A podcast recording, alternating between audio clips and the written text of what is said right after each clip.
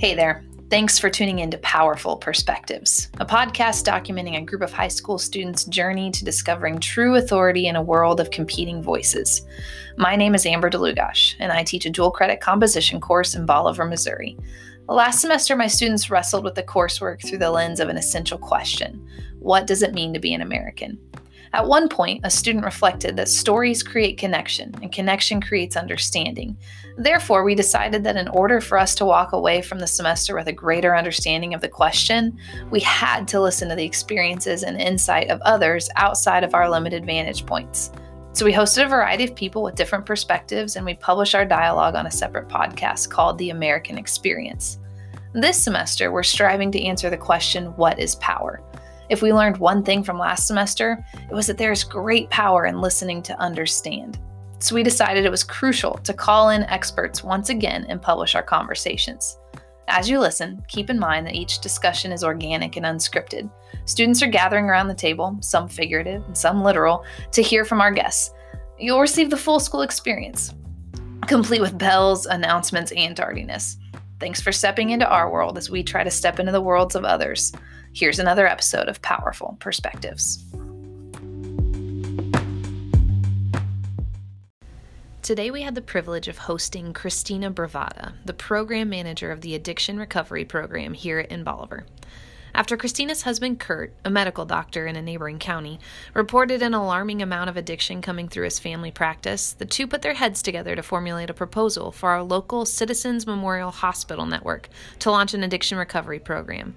After a lot of dedicated work, the clinic opened six months ago, but the preparations and continued work provides Christina with a nuanced perspective when it comes to the topic of power. So my name is Christina Bravata. I'm the program manager for the Addiction Recovery Program at Citizens Memorial Hospital. It's a new program. We um, have been working on it about, well, I've been working on it about three years, but we just opened about six months ago. Um, so when Amber asked me to speak, uh, and she said the topic is what is power, I was pretty intimidated by that subject because I think it's a huge subject and I think there's a lot of answers. But in my field of work, um, I deal a lot with um, people and patients who feel powerless. And I think that the answer to what is power is really that the only thing you have power over truly in your whole life is yourself. I don't think that, um, of course, somebody can go be incarcerated and physically they are powerless to leave a jail cell. But that really only means that they're physically powerless. They still have their mind, they still have their spirit. We're a three part being body, mind, and soul, right? So, truly, to understand um, what power is, I think you have to understand how powerful you are for yourself and for your own mind and your own body. Um, in our line of work, we work with addicts, we work with all kinds of addictions. Um, addictions can be substance based, those can be alcohol, uh, meth, marijuana. Um, we also deal with behavioral addictions, like what would be a behavioral addiction? Like gambling. Gambling. What else?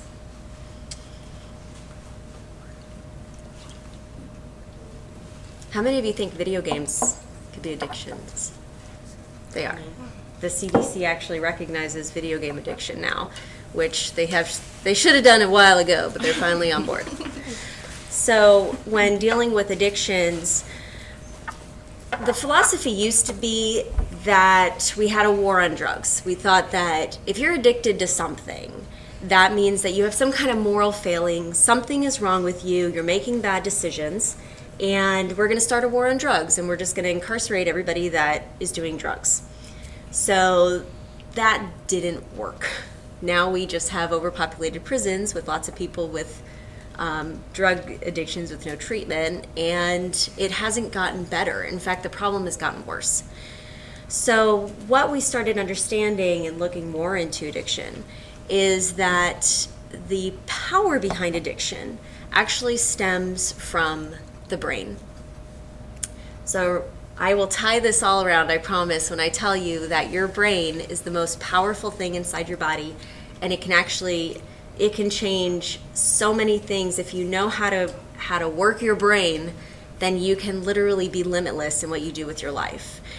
But addiction is very complex because there's parts of the brain that it affects that are as powerful as our need to eat or our need to drink water. So, have you all had anatomy and physiology? Is that required? You have some kind of anatomy class, like a health class? Okay, so we know that our brain is. Do my little, little picture here of the brain. Okay, so this looks like a brain, right? brain. So there's a part of the brain right around this area, the inner brain, um, that it really is the most powerful thing. It was the first thing created when your when your mind was being stitched together. It's the first part of your brain that started being put together because it controls your need for food, your need for breathing oxygen, your need for water, uh, your need to have kids uh, so that our species can survive. So that's called, in. it's funny they say this, but they call it the lizard brain because that is the part of the brain that is survival based. The rest of it, so our corpus callosum, all the gray area in our brain. We call that the wizard brain because that's the higher functioning, that's the emotions, that's where decision making is. So the wizard brain um, talks to the lizard brain, and when we say, All right, I really like slushies, I need sustenance to survive, so I'm going to drink a slushie. That's the lizard brain, right? Its need for sugar because our body does need sugar to survive.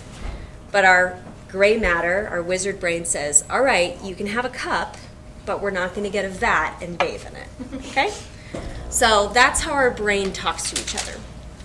When it comes to addiction, addiction is something that affects the lizard brain.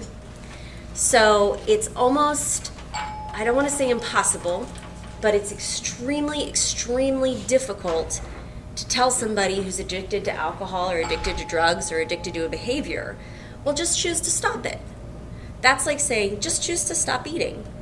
It becomes excruciatingly painful to stop, and that's when you have withdrawal symptoms. So, when you talk about how powerful some of these um, some of these things in your body can be, I'll make another little little chart here. All right, so in this, in well, okay, first I need to explain this. This is a very rudimentary nerve synapse. Okay, so going back to the brain, talking about how powerful our brains are.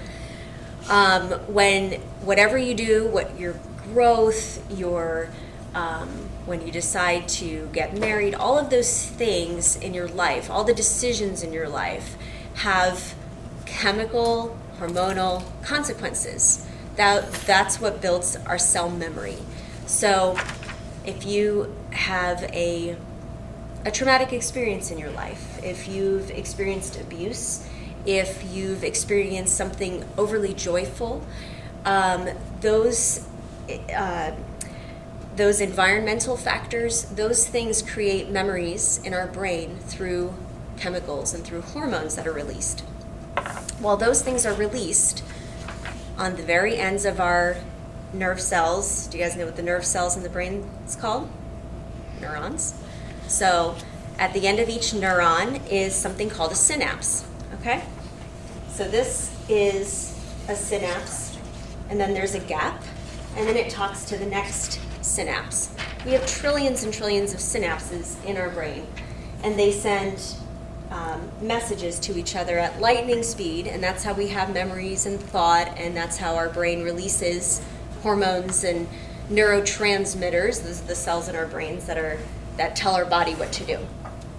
So, if you have a great experience like eating a pizza in New York City, okay?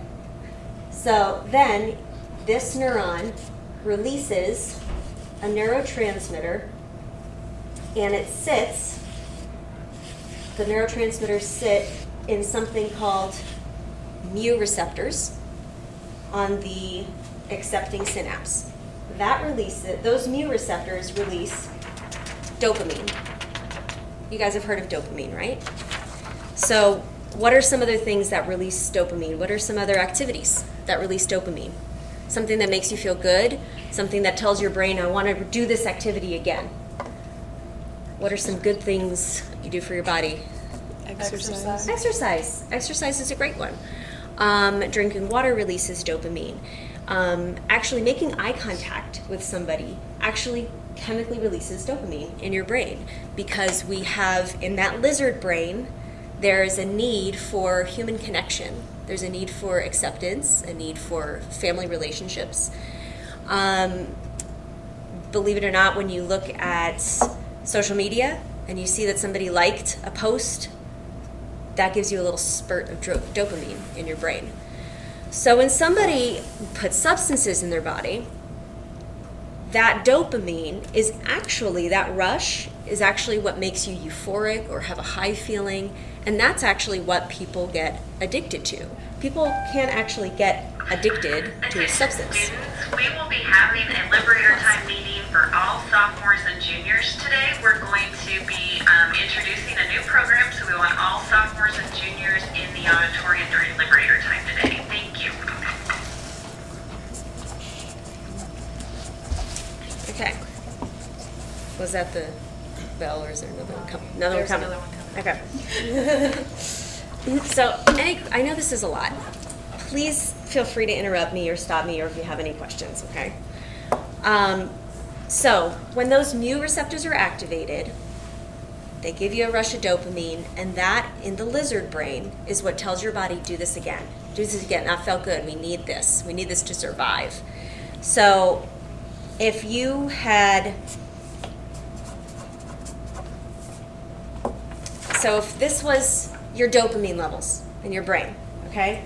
You're working at a baseline of let's say 100% so that's when your normal daily life going to school doing your thing food gives you a dopamine surge of about 150% so that's and I don't know if any of you have ever tried to diet, but that's just a 50% dopamine increase. And think of how hard it is to give up sugar or ice cream or bread or whatever crazy diet is going on now. You know, when you think about just that increase in dopamine, that's pretty difficult to overcome, right? Well, what about substances like um, alcohol? alcohol gives you between 200 and 300 percent dopamine dopamine rush i know my graph's not real great here so that's even even more so if you get uh, inebriated or euphoric from using alcohol and you tell somebody no you're never allowed to use alcohol again you can see you can start to see why it's difficult for people to give up um, cocaine cocaine or opioids. You guys have heard about the opioid epidemic, right? So, cocaine or opioids, heroin, those give you a dopamine release of about 400%. So now you can start to see why people would choose to use a substance even over eating food because their brain is telling them this is more important than any other percent thing I can get with a lesser percentage. What about meth? You guys, you guys know about meth. It's a really big problem in our area. It's a big problem in rural America. What is the dopamine percentage, you think, of somebody who does meth? What would your guess be? 800? Anybody else? Your graph goes up to 1,500, so I'm going to say 1,200. okay. Nice deductive reasoning. So meth is between 1300 and 1400 percent. So when you start to see how incredibly uh, strong the impulses in your brain are when you're on these types of drugs, you can see how difficult it is for people to overcome them. So, what can we do? Um, well, in the in the past, we've used traditional counseling and therapy, psychotherapy, cognitive behavioral therapies um, to help somebody get down to a stable place where they can start making better decisions because we know that drugs ravage somebody's entire life, right? Um, that is part of what we do at our clinic. The other part of what we do is we offer something called MAT, Medication for Addiction Treatment. So, MAT is um, a pharmaceutical approach to substance recovery in which patients take a drug. It's usually either something called naltrexone or buprenorphine. So I won't get too technical. But basically, what those drugs do is they block off the mu receptors. Okay? So now that those mu receptors are blocked off, those neurotransmitters can't be absorbed by them, and the dopamine effect is not there. A lot of people would say, well, isn't that just replacing one drug with another? And really, it's not. Because with the pharmacotherapies that we provide, you are actually giving them a drug that will not allow them to get high, not allow somebody to have cravings. It reduces cravings. And it really gets people to a normal level of behavior and thinking where they can actually, oh my gosh, I've been neglecting my family or drinking too much, or now I'm in a really bad place in my health, and they can start getting healthier. It's a long process, but it is possible, and we have seen people recover. Um, usually, people stay on medication for addiction treatment months or years. Uh, we treat addiction as a chronic disease, um, just like if somebody had diabetes and they were dependent on insulin. We would say if somebody has a chronic disease like addiction and they're dependent on buprenorphine or naltrexone, that's okay. They can function, you can get back to work, you can stabilize your thinking. So I say all that to answer what is power? If you don't have control over your own mind and you don't have control over your own actions and your own thoughts, then you are rendering yourself powerless over your future. But if you can recognize that the experiences you have, um, whether they're good or bad, they may still reside in your memory bank, they may still have effects on your life, but you can take control over that. And you can do that through counseling, you can do that through therapy, um, and you can retain and keep power over your own mind um, your whole lives. There's nothing that can stop you. So that made me start thinking when I was thinking about talking to you guys about how a lot of people ask about genes. What what part does DNA play, right? Because what is DNA? Genetic makeup. It's our genetic makeup, right? Can you change your DNA? Can't change it, right? So a lot of people think, well, my dad was an alcoholic, my grandfather was an alcoholic, my great grandfather's an alcoholic, I'm destined to be an alcoholic. Well, that's not true if you don't drink. If you take away that temptation, you're not going to become an alcoholic. About 10% of us have a gene in our DNA that make us susceptible to addiction. So that means that if everybody in here broke their leg and we all had to go to the hospital together and we all had to be put on opioids together, most of us would be able to take those painkillers and after six weeks get off of them and be great on our new leg. But there is a percentage of people that once they take that first medication, that first pain medication, that first it it becomes it activates something in our lizard brain that makes you think I need this to survive. I will never be okay without this. And that's when addiction starts. So, I know this is not anybody at this school, but spring break is coming up. And it's important to remember that, and when you guys go to college, that when you see people that that drink or do drugs, it's it's really important to remember that you don't you might not know if you carry that gene. So just be vigilant, be careful, inform yourself. Um, if you have a substance that you take and you start to have cravings, or you start to do things like skip school in order to have that substance, or you're losing relationships in order to have that substance, then you probably have a problem and need to talk to somebody. Um, and doing that does not make you a failure, just like somebody with diabetes going in to get insulin does not make them a failure. It means you're treating your body exactly the way you need to treat get your body treated. Um, a lot of people also think that because their genetic makeup um, predisposes them to other diseases, that they're destined for that. So some people might say, well, um, depression runs in my family. Have you ever heard of, heard that? Um, or, uh, you know, well, let's just say postpartum depression or depression in general. A lot of people might say that runs in my family, so I have the genes for that. Well, there's a new field of neurology called neuroplasticity. You guys ever heard of neuroplasticity? Yeah? It is incredibly exciting. I could really nerd out to it, but I'll contain myself. So, neuroplasticity is a new field of science in which we're understanding that we are not destined to just our genetic code. So, that means that you might be somebody who carries a gene that predisposes you to depression, or you might carry a gene that predisposes you to PTSD, but that gene might not express itself. It may or it may not. So, what would determine if it does or it doesn't? Those would be environmental factors.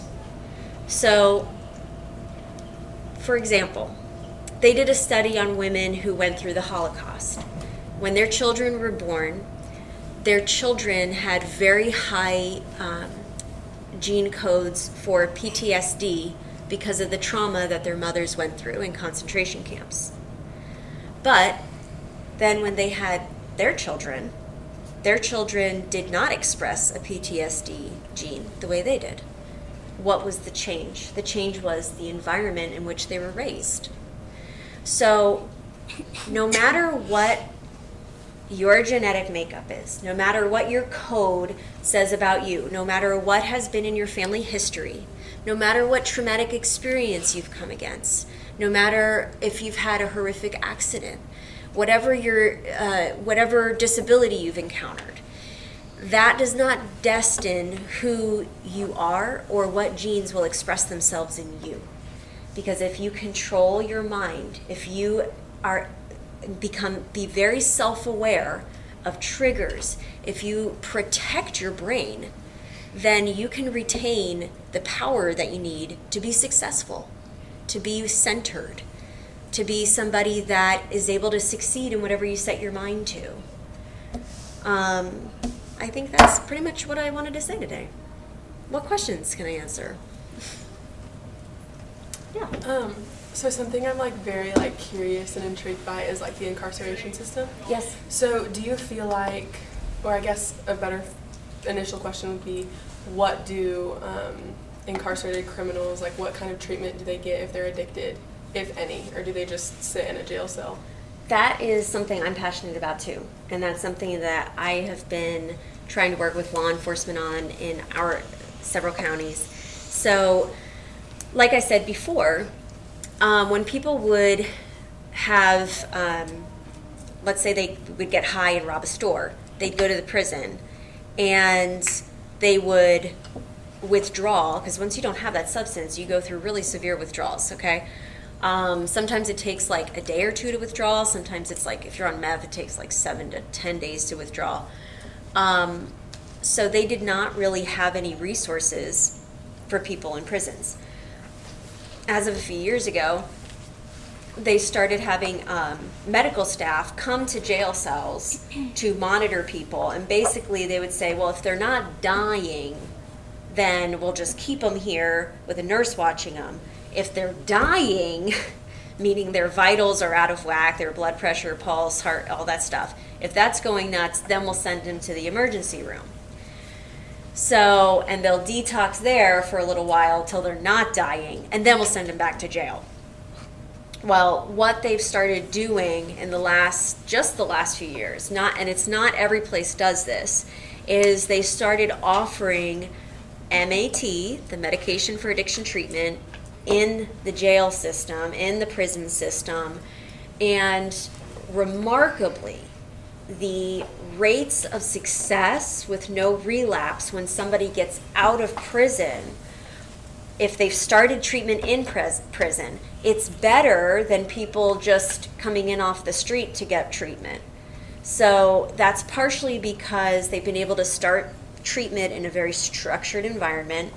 They have access to a lot of cognitive behavioral therapy, which is counseling.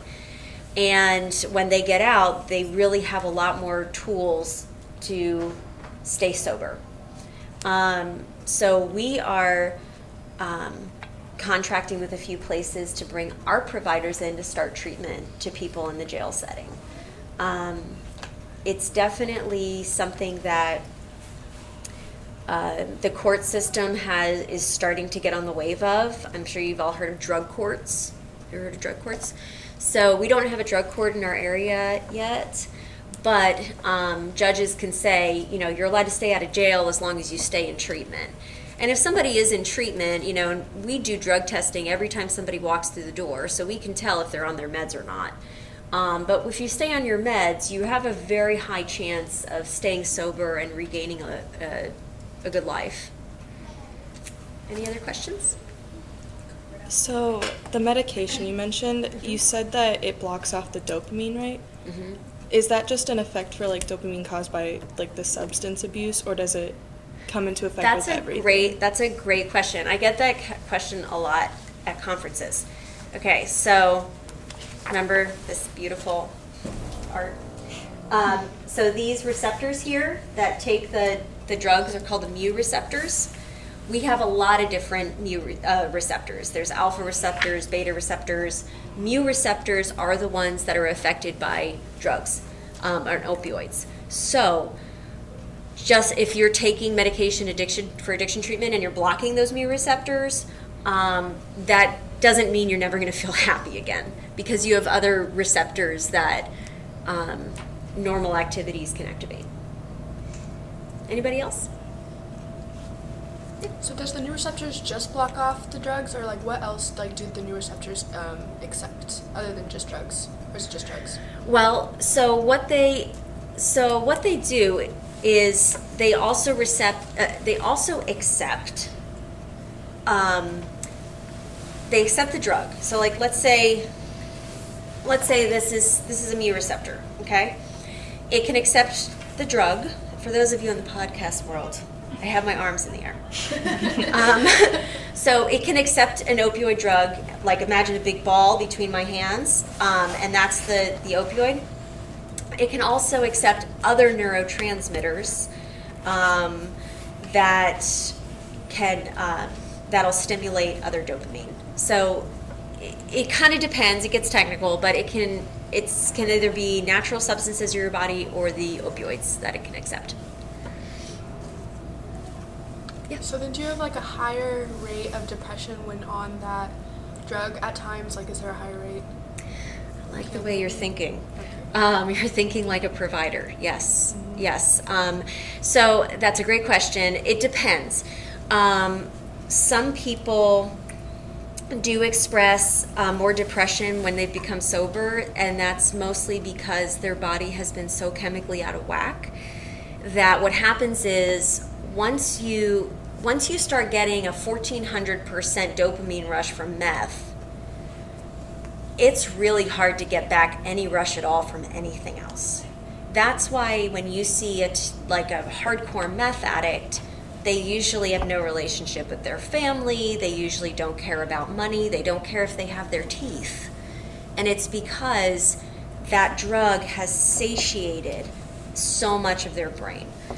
Um, so once those start to become realigned, we don't know if people are more depressed because they're so chemically imbalanced or because they realize the direness of their situation. Usually it's a combination of both, but we do treat that with antidepressants. So when we when we treat meth, um, we usually we almost always have a some kind of antidepressant component in their treatment. So what would you suggest for people who aren't financially stable for these treatments? So that's that's another great question, and that's something that we come up against a lot. Um, is how do people pay for these treatments? Um, so at Citizens Memorial Hospital, we have a sliding fee scale where they sit with a counselor and they say, "Look, I only make ten bucks a year," and we'll say, "Okay, well, according to our sliding fee scale, pay us fifty cents." Okay, that's how a sliding fee scale works. Um, but if you have Medicare, Medicaid, and any other insurance, it'll pay for treatment. Yes. This might be a little bit of a silly question, but when you see No shows, such thing. when you see shows or media like Breaking Bad, where it's like, is that accurate to you? Is that like, no, that's so not right, or is it like, yes, somebody's finally depicting it accurately, or I don't know. Um, I have not seen Breaking Bad because it's just Okay. like too close to home. Okay. Um, That's valid. Yeah. It's um, I would say that um, most like gritty shows that I see are pretty pretty accurate. Um, we are an outpatient program. Do you guys know the difference between outpatient and inpatient? So, um, an outpatient program is when a patient lives at their house and they can come to treatment. Um, our treatment is typically once a month. So, they'll come to our office once a month, like a regular doctor's visit. Inpatient treatment is like when you go to the hospital and break your leg and you have to spend the night there. That's when you're there as an inpatient. So, um, when somebody is in a really, really bad situation where they're living on the street, um, where they have, um, usually, if somebody is a very hardcore user, um, they're sharing needles. Um, or they've or they're in dangerous behavior in order to get their drug and that almost always leads to um, secondary infections um, we have a pretty high rate of people with hep c hiv um, because of what's ha- what they've let happen to their body um, so in those kinds of situations somebody would need to go to an inpatient rehab place um, for a bit of time before they can transfer to outpatient. So we work with people in Springfield that have inpatient, um, and they'll help get them housing, help them kind of get on their feet again, um, and then they can transfer to an outpatient program like ours. Yeah. So, like, what is your official job title per se, and how did you get there? So my official job title is program manager, and um, Like degrees in college too. okay, okay, Yeah. So um, I had a, a degree in international business and Spanish, and um, after school, I lived in Mexico for a couple years, and then my husband and I moved um, back east. We're, we're from the Northeast. Um, my family's in Pennsylvania, New York, and my husband's from New York. And so we lived in the Bronx um, about 10 years while he was finishing medical school. So when we were there, um, cocaine's really the big problem there. So he's family practice, but he would see cocaine addicts all the time. I worked for um, a company where I built programs um, between universities, hospitals, and colleges in Saudi Arabia and New York City. So um, I did program development, and I, it was a small company uh, when we started, but I worked with a physician and a lawyer, and basically we would, and he, the boss was from Palestine, so he had all these connections in the Middle East, and he would contact them, and they'd say, we want to have a group of nurses come over and teach our nurses how to, you know, the latest techniques in inpatient hygiene, let's say. So then they'd contact me, and I would find those experts, and I'd send them over there.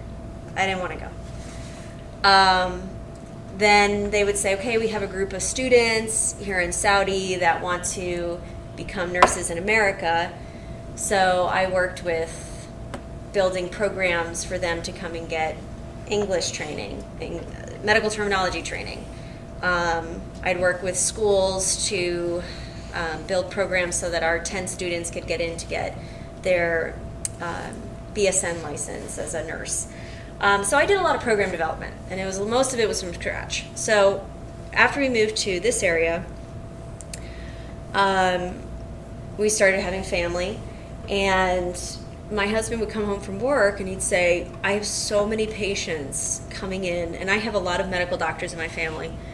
And he'd say, I have a lot of patients coming in that have a drug problem, and I have nowhere to send them because for most of the patients in this area, if you say you have to go to Springfield for treatment every two weeks, you might as well tell them to go to Mars because most drug, a lot of people with drug problems here don't have cars they don't have insurance, they have nothing. So he said, Would you write a business plan and a proposal for, for me to present to the hospital for a rehabilitation place? So that's what I did. So that was a few years ago. And we worked out a lot of kinks and opened six months ago.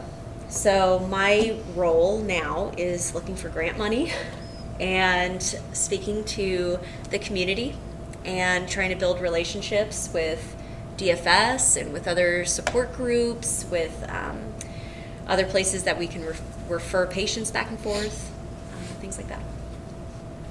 That's really cool. Yeah. So are you like employed by the hospital or Yes. are you your own entity? We are owned by the hospital. Okay. Yes. Because I'm assuming that you also deal with like pregnant women and how the and like and when they like give birth that those child like those children are also like addicted. How do you deal with that? That's um, an excellent question, and that's something that's incredibly close to my heart. Uh, our county, we actually just got a call a few months ago from the state that our county was flagged as having one of the highest rates of babies born with drugs in their system in the state, the entire state. Um, so I'm on a task force at the hospital to try to figure out why this is happening, how to stop it from happening. And the bottom line is um, you cannot have. Uh, so babies born with drugs have something called NAS, that's called neonatal abstinence syndrome, NAS. You cannot reduce the number of babies born with NAS without effectively treating um, women in this area. Um, you can look online and you can find sober housing and you can find programs for single men all over the place. But women come with kids, and because of that, there's an incredible shortage of resources for women, pregnant women, and women with children that are dealing with, with substance abuse or substance use disorder. So, what we're trying to do is work with, um, to work to try to get treatment to those women. Um, a lot of women that come with a drug problem to the hospital and give birth, um, if the baby has NAS, we typically have to helicopter the baby to Springfield for treatment. Um, we don't have a NICU here in Bolivar, so our resources are limited, but I'm working on that. Um, and there's wonderful, um, our, our OBGYN and our pediatric departments at the hospital are, are amazing. So this is something that everybody's kind of talking about. But as far as treatment before they come in to give birth, um, MAT, you can use certain drugs in MAT for women that are pregnant. But a lot of them live outside of our county, in counties that don't have a hospital. So we are working with um, telehealth to try to treat women um, where they can log in and talk to one of our providers on an app through their phone. Um, we're also working with another group that does transportation so that if women have to come in to get treatment, they can we'll provide transportation for them. So that's all under the scope of something called access to care.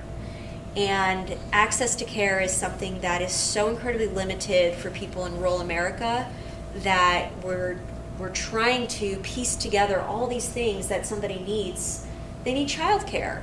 We know when somebody starts medication for addiction treatment, their first treatment is going to take a couple of hours to make sure they don't have any side effects. Well, what if they have, you know, three or four kids? We need to have emergency child drop off or something where their kids are safe in the room next door while they're getting treatment. So these are all pieces that we're trying to make it um, easier for people to get access to care. That's a great question, Hal. Anybody else? How, like, I'm thinking if I have a dopamine rush as extreme as with meth, or even, I mean, I feel like cocaine or opioids. And maybe this is my lack of ability to control my own brain right now. Yeah. Um, like, or to have use all of its power. I feel like even after I went through treatment, I would just want that again. So what? How does? How do they That's- over? How do yeah. you learn to take control of your brain in a way that? Sure, that's a that's a great question too because you still have memories of that. You know, you know, like adrenaline junkies.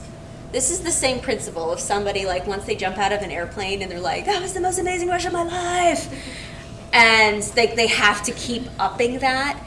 Um, it's the same principle. So when somebody leaves treatment, um, they're at a high risk of relapse because they want to go back to getting that great feeling. And that's really why we push medication for addiction treatment because it re- greatly reduces cravings and it greatly reduces the re- risk of relapse. That's what relapse would be. And just because somebody relapses doesn't mean they can't come back. There's a difference between a full blown relapse and a mistake. People make mistakes. We tell our patients we don't expect you to be clean forever and ever and ever. Mistakes happen, but we just continue with the treatment and it's, it's effective. Um, when somebody leaves treatment, their brain is also now not used to having drugs all the time. So if they do relapse and they try to shoot up heroin, which is now laced with fentanyl, which has been horrific, um, and they try to use the same amount that maybe they used before, their brain is suddenly not as tolerant to that level, and that's when people die and OD. So um, we've had, um, I think I, was talking to my husband about it, just even outside the program, just people we know. We've had, I think in the last two years, gone to I think six funerals of people under 30 that have OD'd. And it's because it's it's your highest risk of OD is right after rehab. So that's when you have to be really vigilant um, and stay away from triggers. Um, so, like if you've been in a, a car accident, being in a car might be a trigger for you where you get anxious or scared. Just like that, you know, there's there's things that will trigger you to want to use again.